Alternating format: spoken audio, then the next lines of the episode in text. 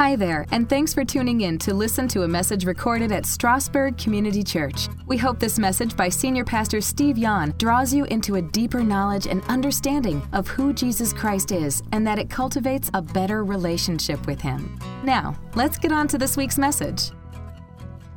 It was a great vacation.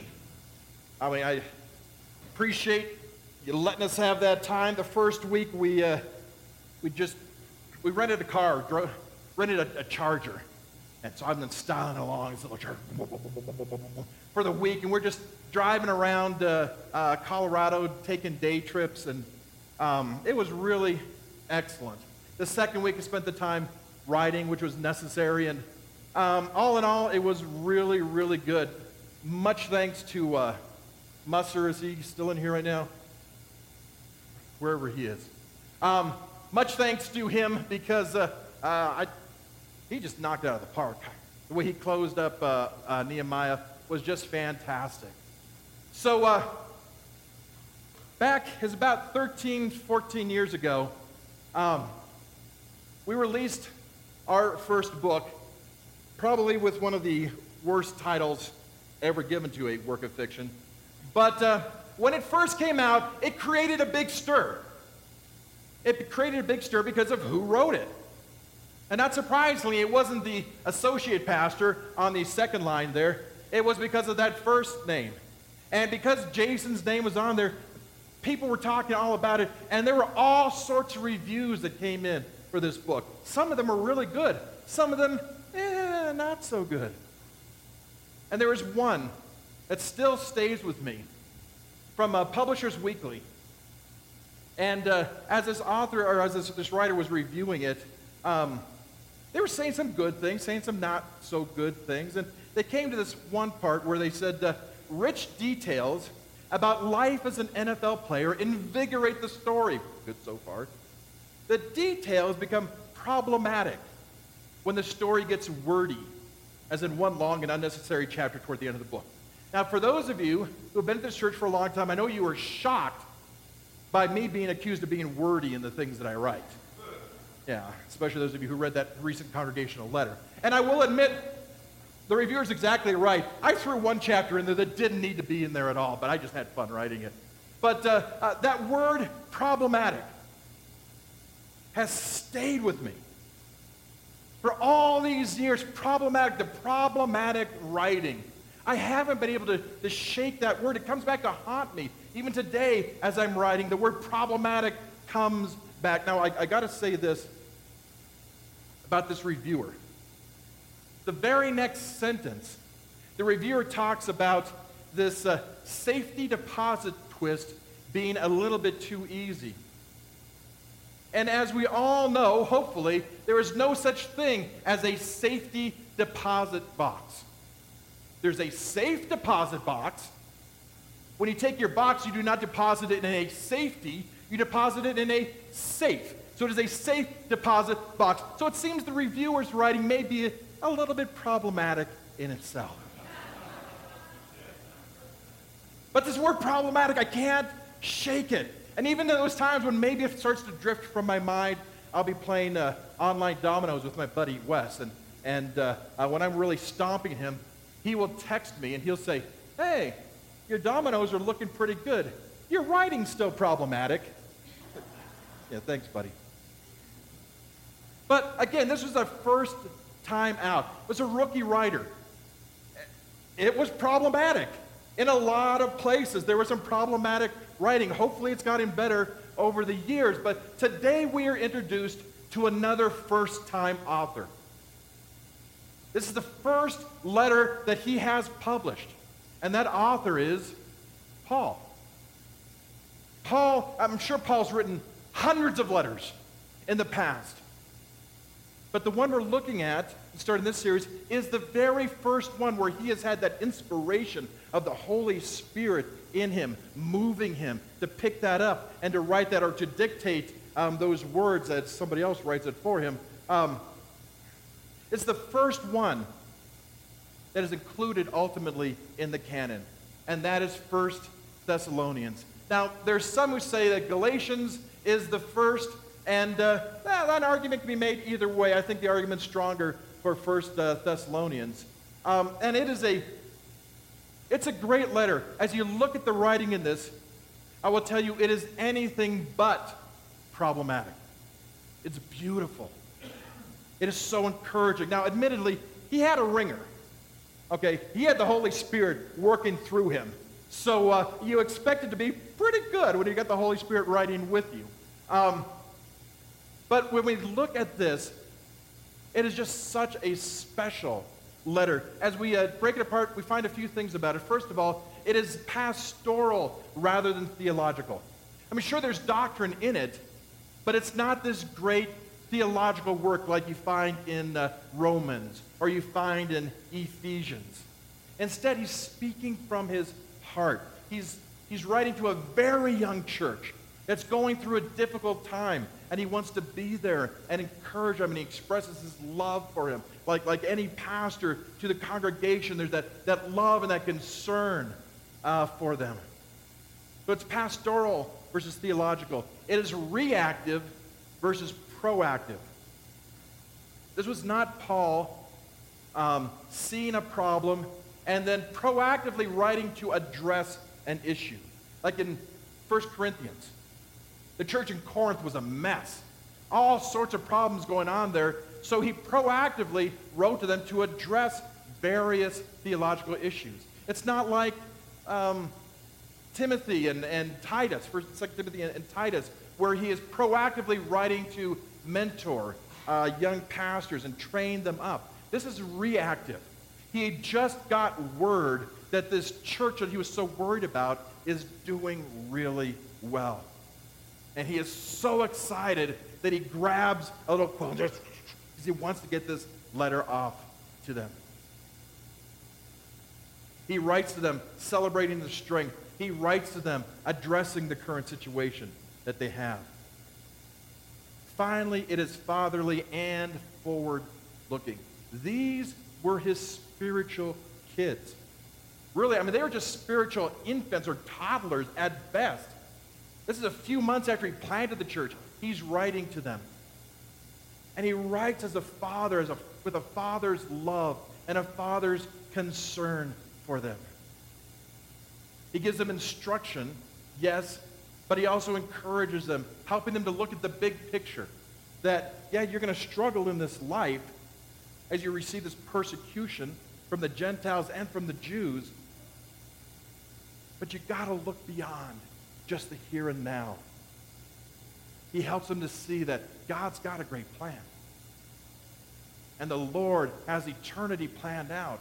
And Jesus is going to return to take them to be with him. Well, the theme and the heart of this letter are seen in his prayer uh, for the church. That's found in uh, 1 Thessalonians 3 11 through 13. So if you've got your Bibles, this one I'll go ahead and put up on here too, though. 1 Thessalonians 3 11 through 13, we see this prayer that Paul gives. He writes, Now may our God and Father himself and our Lord Jesus direct our way to you. And may the Lord cause you to increase and overflow with love for one another and for everyone, just as we do for you. May he make your hearts blameless in holiness before our God and Father at the coming of our Lord Jesus with all his saints. Amen. He encourages them. He strengthens them encourages them to, to be strong in the Lord with the love of the Lord, and then let that love overflow. Overflow to the people around you, both those who are part of the one another's, but also for those who are persecuting. So that's going to be our, uh, our new series. We're going to look at this wonderful letter of First Thessalonians. Now, as we do every time we start a new series, we've got to lay the foundation. So this is introduction week, which means we are going to get through the grand total of uh, one verse. So uh, hopefully we'll pick up a little momentum after that. But we want to get the whole background of who are these people that he's writing to? How was this church planted? And uh, what's the situation that's causing him to write this? The, uh, the date of the writing, probably around AD 50 to 51, so about 17, 18 years after Jesus' uh, crucifixion and, and resurrection and ascension up into heaven. Um, it was uh, uh, Thessalonica is a, a city in Greece that still exists today. A lot of the cities um, that we find in, in the Bible and the New Testament don't exist anymore, like Ephesus. You can go and find the ruins. Uh, Berea, you can go and find some you know, just scant ruins here and there. But Thessalonica still exists. It's the city of Thessaloniki. And it's, again, part of Greece. It's a bustling seaport. It's at the head of the Thermaic Gulf. It was a very important trade center in the time of, of uh, Paul. Very important trade center because it was, as, uh, again, it was a seaport, and the goods would come in, and it was at a very important crossroads. You had from east to west was the Egnatian Way, and that went all the way from the Adriatic Sea across past the Aegean Sea all the way to the Baltic Sea. So this huge east-west corridor, but it was also a place that went north up towards the Danube. So there's a lot of activity taking place there. Because of that, the city grew. There's upwards around 200,000 people in this city of Thessalonica. It was uh, the capital of the province of Macedonia. Macedonia was what was known as an imperial province, which means they loved the emperor. They were all about Rome. Macedonia was not about rebellion or anything like that. They were Roman through and through. Um, as a result, there was a, a lot of uh, emperor worship that took place there, but just a whole bunch of idol worship that took place also. Now, to kind of give you the, the feel of how the Church of Thessalonica came to be and, and why this letter came to be, I want to give you a little bit of history of the second missionary journey. And hopefully, to prevent your eyes from glazing over, we are going to have some visuals. So bear with me on this. Here's our map of the Mediterranean. And where our story starts is you've got Paul in Antioch. And Paul, by the way, Paul, rumor was Paul was bald, so Paul's got no hair there. But uh, Paul, he was in Antioch and he's with Barnabas. Barnabas was the guy he went through it, uh, he went on his first missionary journey with. And they were talking, saying, you know, it sure would be nice to go back to some of those uh, churches that we planted on our first missionary journey. And Barnabas is like, hey, great idea, let's do that. And Paul said, oh, who should we take? Barnabas says, hey, I know, let's take John Mark. Let's take John Mark again. And, and Paul said, whoa, whoa, whoa, whoa, whoa, whoa, wait, wait. Remember on our first missionary journey, we took John Mark with us, and he bailed out in Cyprus. I don't want to deal with that kid again. He's not ready. We can't afford to send him back. But Barnabas, Barnabas wanted to give him a second chance. Barnabas, whose name means the son of encouragement, Barnabas is like, hey, yeah, come on, let's just give him a second chance. He'll do great this time. Paul's like, I'm not having him. Come on, come on. And they it got so heated that Paul's like, okay, Barnabas, you go your way. Barnabas is like, okay, Paul, you go your way. So Barnabas and John Mark took off in their own, and instead Paul teamed up with Silas. Now, Silas, can tell him apart because he's the one with the Elvis hair. Not sure why, but I just kind of like to think of him as a guy with a pompadour. So, you've got uh, Paul and Silas, and they start out on this second missionary journey. And they head north, and ultimately they start heading west. And they start going through some of those uh, uh, original churches that they planted before, and they came to the, this town of Lystra. In Lystra, there was this young man. His name was Timothy. And they saw this guy, Timothy, and like, man, this kid, this kid's got it going on. And they invited him to come along. So Timothy's like, yeah, of course. Now, of course, you can tell Timothy because he's the smaller one with the Bieber hair. Now, and most people didn't know that, but he wasn't just a believer, he was a Belieber. So uh, uh, you've got these three guys, and they continue on their missionary journey heading west, but they're not sure where God's taking them. They say, okay, God, should we head over into Asia? But the Holy Spirit said, no, that's not where I want you to go. Okay, uh, I know, let's head up to Bithynia. Bithynia would be great, let's head up north. Holy Spirit said, no, Bithynia, that's not where I want you to go. okay, well, we'll just keep heading west until you tell us where you want us to be. And they end up in the, uh, uh, the port town of Troas. And while they're there one night, Paul gets this dream. And there's this man there. And the man says, Come to Macedonia. We need you here in Macedonia, just right across the river, uh, the, the water. Just hop on over. We need you here. So they said, Fantastic. Let's go to Macedonia. So they crossed the water and they started going to some of the towns over there, and they ended up eventually in Philippi. Now, we just heard what happened in Philippi. We don't know what was going on with Timothy. Maybe because Timothy was still a, a, younger guy, he may have stayed more with the church that was, that was growing up there. All we know is that Paul and Silas were the ones that were wandering around and that were preaching. Timothy may have been along, may not have been noticed because you know nobody takes seriously somebody with a you know a Bieber haircut. So they're wandering around. That's when they got arrested. Let's uh, zoom in a little bit, make it a little bit easier to see. That's when they got arrested, and we had the whole story we talked about earlier. They finally broke out, but once they were out, the leaders of the town said, "Okay, you're free. Now get out of here." Paul, I love this because Paul has got a little bit of that. Uh, um, oh, I can't remember that passive aggressive to him. Yeah, just a little bit of passive aggressive, just enough to make him fun. And he says, uh, you know, sure, would love to leave, but uh, we're Roman citizens, and your leaders beat us without trial. You can't do that to a Roman citizen. So how about you have your leaders come and apologize to us and escort us out of the city?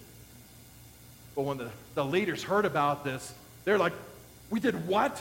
To a who? To a Roman citizen? So they rush on over and they, we're so sorry, we're so sorry. Here, let's just escort you. We'll carry your bags for you. Just, just head on out of town. So they left town and they journeyed down to Thessalonica. That's how they ended up uh, in this city. And uh, rather than just telling you about Thessalonica, let's read this. If you got your Bibles, turn to Acts 17. And in verses 1 through 9, we read about their time, time of these three guys in Thessalonica. So Acts 17, starting with verse 1. After they passed through Amphipolis and Apollonia, they came to Thessalonica, where there was a Jewish synagogue. As usual, Paul went into the synagogue and on three Sabbath days reasoned with them from the Scriptures, explaining and proving that it was necessary for the Messiah to suffer and rise from the dead. This Jesus I am proclaiming to you is the Messiah. Some of them were persuaded and joined Paul and Silas, including a large number of God fearing Greeks as well as a number of the leading women. But the Jews became jealous. And they brought together some wicked men from the marketplace. They formed a mob and started a riot in the city, attacking Jason's house. Jason was where Paul and Silas and Timothy were staying. They searched for them to bring them out uh, to the public assembly. When they did not find them, they dragged Jason and some of the brothers before the city officials, shouting, These men who have turned the world upside down have come here too, and Jason has welcomed them. They are acting, all acting contrary to Caesar's decrees, saying that there is another king, Jesus. Well, the crowd and city officials who heard these things were upset. After taking a security bond from Jason and the others, they released them. Let's just look down at, at verse 10. As soon as it was night, the brothers and sisters sent Paul and Silas away to Berea. So, you've got uh, uh, everything going just dandy in the town.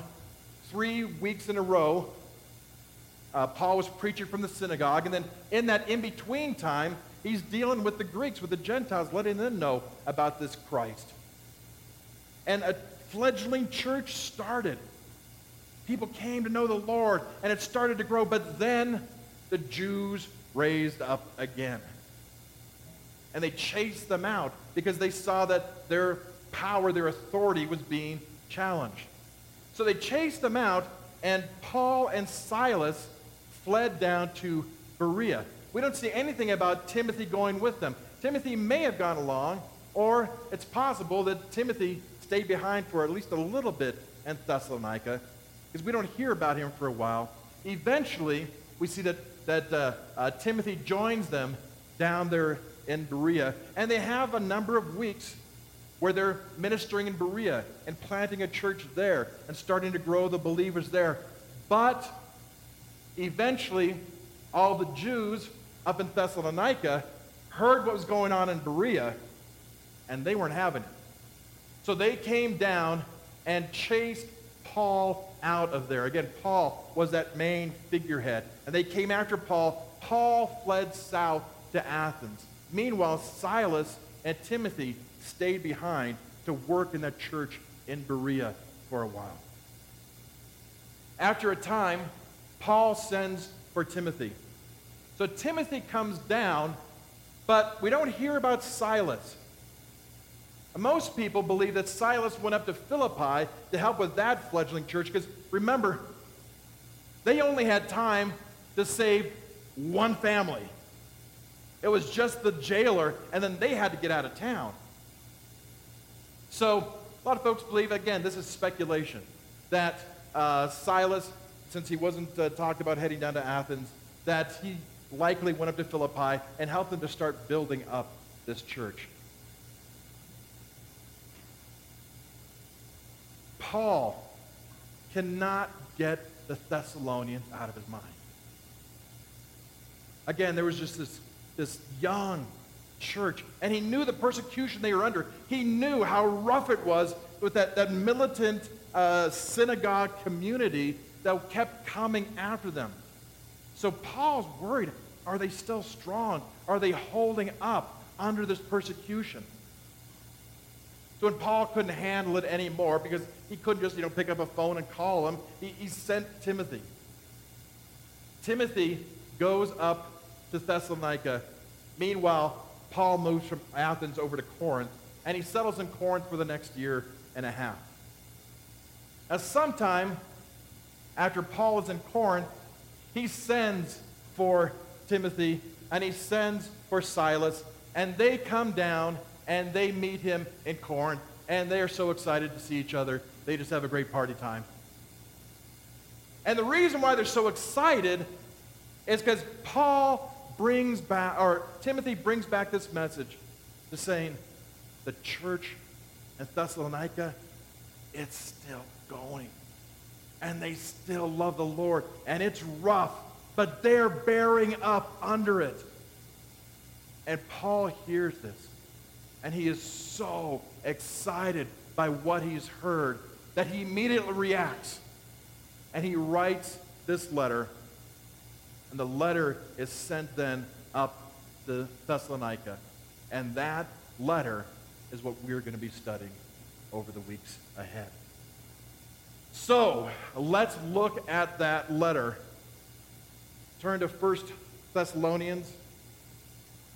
And like I said, we're going to get through a grand total of one verse today. But it's a verse that people so often skip past because you find the same type of verse in most of the letters. In 1 Timothy or 1 Thessalonians 1:1, we find Paul, Silvanus, which is just another name for Timothy. Paul, Silvanus, and Timothy, to the church of the Thessalonians and God the Father and the Lord Jesus Christ, grace to you and grace to you and peace. Those words, there's so much to those two words grace and peace. Now, I, I, both words come from standard letters of that time. Grace was the word that most Gentile letters would start with, most Greek uh, letters would start with. It's the word charis, and it was just a, a standard greeting.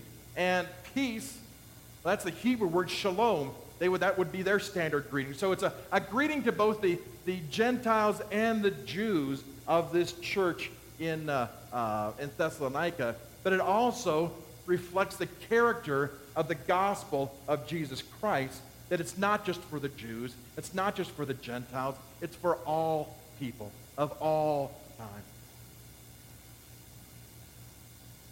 Think of that word grace. There's so much that word grace. Remember, grace is receiving what we do not deserve. And grace, even on a wider scale, grace is just treating people properly, showing people grace, forgiving people, treating them with respect. And you look in our culture today, there is so little respect. So little respect in discourse, so little respect in our attitudes towards one another. We are so divided. And it's not just a peaceful divide, it's a nasty divide. Especially because we've got social media involved. There is so little grace in our culture. That's why a church like this, where we have grace, where we treat each other with respect and with love and with honor, where we go after the and, and, and strive for those one another's, why it's, it's so refreshing to people coming from the outside because they see harmony, they see unity, they see true love for one another. This church is a place of grace, but it's also a place of peace. And peace, again, we look out of this world, and there is so little peace. So little peace in our nation. There's so little peace in our world. That's why it was so fantastic to see what took place in the Middle East this last week. Where you've got Israel and the United Arab Emirates normalizing relationship. That's huge. That hasn't happened since Egypt and, and Jordan, you know, years ago. And this is hopefully the first of many. Saudi Arabia is right on the vision. I mean, Saudi Arabia, of all countries, is ready to normalize relations with Israel also. Again, we're seeing peace starting to break out in the Middle East. A lot of it's because, you know, the, the enemy of my enemy is my friend, and everyone is looking at Iran, and everyone is looking at Hezbollah in, uh, in uh, Lebanon, and they're uniting together against this common enemy. And God is able to use this to bring peace to a place that has just been at each other's throat for decades. But true grace and true peace, there's a source for those. And the source for those is from the gospel. Without the gospel, there would be no grace, there would be no peace. What grace, what peace would we have in our hearts without the gospel? And in Acts 17, where we look at that, that brief little section where Paul is, is preaching in Thessalonica, his whole message is all focused on the gospel, the power of the gospel. Again, in Acts 17, 2 and 3, said, uh, we, we read earlier, as Paul went in, as was his custom, and on three Sabbath days, he reasoned with them from the scriptures, explaining and proving that it was necessary for the Christ to suffer and to rise from the dead, and saying, This Jesus whom I proclaim to you is the Christ. It was all about Jesus, all about the gospel. Now, what was his source? Well, his source was the scriptures, because he's going into a synagogue. And what's going to convince these Jews in the synagogue? Not some guy coming in here and just telling them, you know, what he thinks. They're all about tradition. They're all about the word. So he used the word of God to prove that Jesus was the Messiah, that he was the true Christ. And that's why you have some of those Jews coming to know the Lord. And that's also why you have so many others rising up against him. Because he was using their own ammunition against them to prove that Jesus, again, was the Christ. His source was the scripture, but his message was so simple. Jesus is the Christ. He's the promised Savior of mankind. Jesus is not just another prophet. He wasn't just another good man. He is God himself. That's something that, that it's so key to everything that we hold true. That Jesus isn't just another guy, just another good guy. But Jesus is God. John 1 1. In the beginning was the Word Again, the Word being Jesus. In the beginning was the Word, and the Word was with God, and the Word was God. Jesus, the creator of all things. He is God himself. See, Paul went in there, he proved who Jesus was, and he proved also what he did. What did he do? He died for our sins. He went to their own scriptures. He went back to the, the Pentateuch, to the, the, uh, to the Torah. He went to the, the, uh, the writings, the poetry. He went especially to the prophets. The prophets are full of references to this Christ. I would be shocked if he didn't end up in, in uh, Isaiah in 53 because it's so clear there. Isaiah 53, verse 5. But he, this Messiah, was pierced for our transgressions, he was crushed for our iniquities. Again, it's because of our sins that he suffered. Upon him was the chastisement that brought us peace. And with his wounds, we are healed. It's a gospel right there. It can't be more clear. The Messiah, the Messiah suffered and died for our sins. And because of what he did, we are healed. Healed from what? Not a physical healing, but a spiritual healing. That sickness of sin is removed from us through the grace of God, through his mercy, and through our faith in him.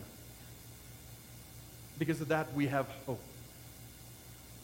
He proved what he did. He died for us, but he didn't just die for us. Paul tells us in 1 Corinthians that he also rose again. For I delivered to you as of first importance what I also received that Christ died for our sins in accordance with the scriptures, what we just talked about, that he was buried, and that he was raised on the third day in accordance with the scriptures. And then Paul goes on from there to talk about all sorts of witnesses who saw this risen Jesus. Now, he died, he rose again. Now, what does that mean for us? It means eternal life when we receive him as our Lord and as our Savior. 1 John 5, 11, and 12. God has given us eternal life and this life is in his Son. Whoever has the Son has life.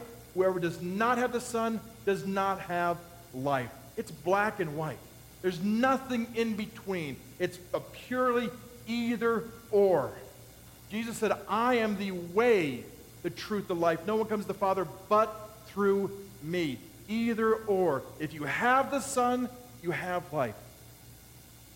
If you don't have the Son, but when the day comes that you will see God face to face, and you're on your knees before him, it will not be a day of rejoicing. But again, recognize it's all about the Son. It's not about me. It's not about you. It's not about what we do. It's not about us earning our salvation. It's not about our good works. It's not about our beliefs. It's about what Jesus Christ did for us. God Himself became one of us, the perfect God man, 100% God, 100% man. He lived His life here. He was arrested, He was beaten, He died on that cross. He rose again, He ascended to heaven, and He is there preparing a place for us because He's going to take us to be with Him. That is the gospel. And it's all, again, because of what he has done, not what we have done. Ephesians 2 8 9 says, It's by grace you've been saved. Through faith, not ourselves, not by works. That we can't go around boasting of, oh, yeah, I'm, I'm more saved than you are because look at all the things I've done. Who cares what you've done? It's all about what Jesus has done. It's by grace you've been saved. That wonderful, free gift of salvation held out to us that we receive. We receive by faith. By receiving him as our Lord and our Savior.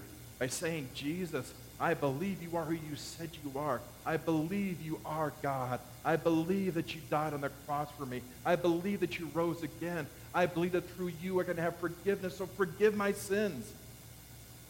I'm done living my way. Come into my life. I want you to be the center. We make him our Savior, but then we make him our Lord. Jesus, I want to spend the rest of my life following you.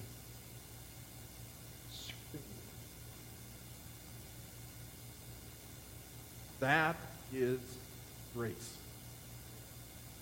That's the life changing gospel. Why we have hope, why we have peace today. And that's there for you. If you've never made that decision, let today be the day. You won't believe the difference when you don't have to be afraid of death anymore. You don't have to have any more fears. Because we know that God has got us safe in his hands. Thank you, Lord. Thank you, Lord, for the hope that is in you. Thank you for your perfect plan. Thank you that salvation is based on you and not on us because we would botch it up every time. But you, Jesus, are the perfect one, the holy one, the righteous one, the one who is worthy. So we trust you. We follow you completely. We are yours. We thank you for the hope that comes, the salvation that you give. Use us, Lord, as we are part of your family now. We know that we are saved to serve. Use us to take your light, your hope, your peace, to take it out into this neighborhood, into this town, into this state, into this world. We are yours, Lord. Give us grace. Give us peace. Pray in the name of our Savior Thanks again for listening. We hope you enjoyed the message. You'll find more messages online by clicking the sermons link at strasburgcommunitychurch.com. You can also take this and other messages with you on the go by downloading our mobile app, available at both Apple and Android app stores by simply searching for Strasburg Community Church. Also, don't forget to like us on Facebook. If you live nearby or are ever in the area, we'd love to have you stop by and visit us sometime on a Sunday morning. Services happen every Sunday at 9 a.m. and 10:45 a.m., and we're located at 56155 Sunset Avenue in Strasburg, Colorado. Once again, thanks for listening. Be blessed and have a great day.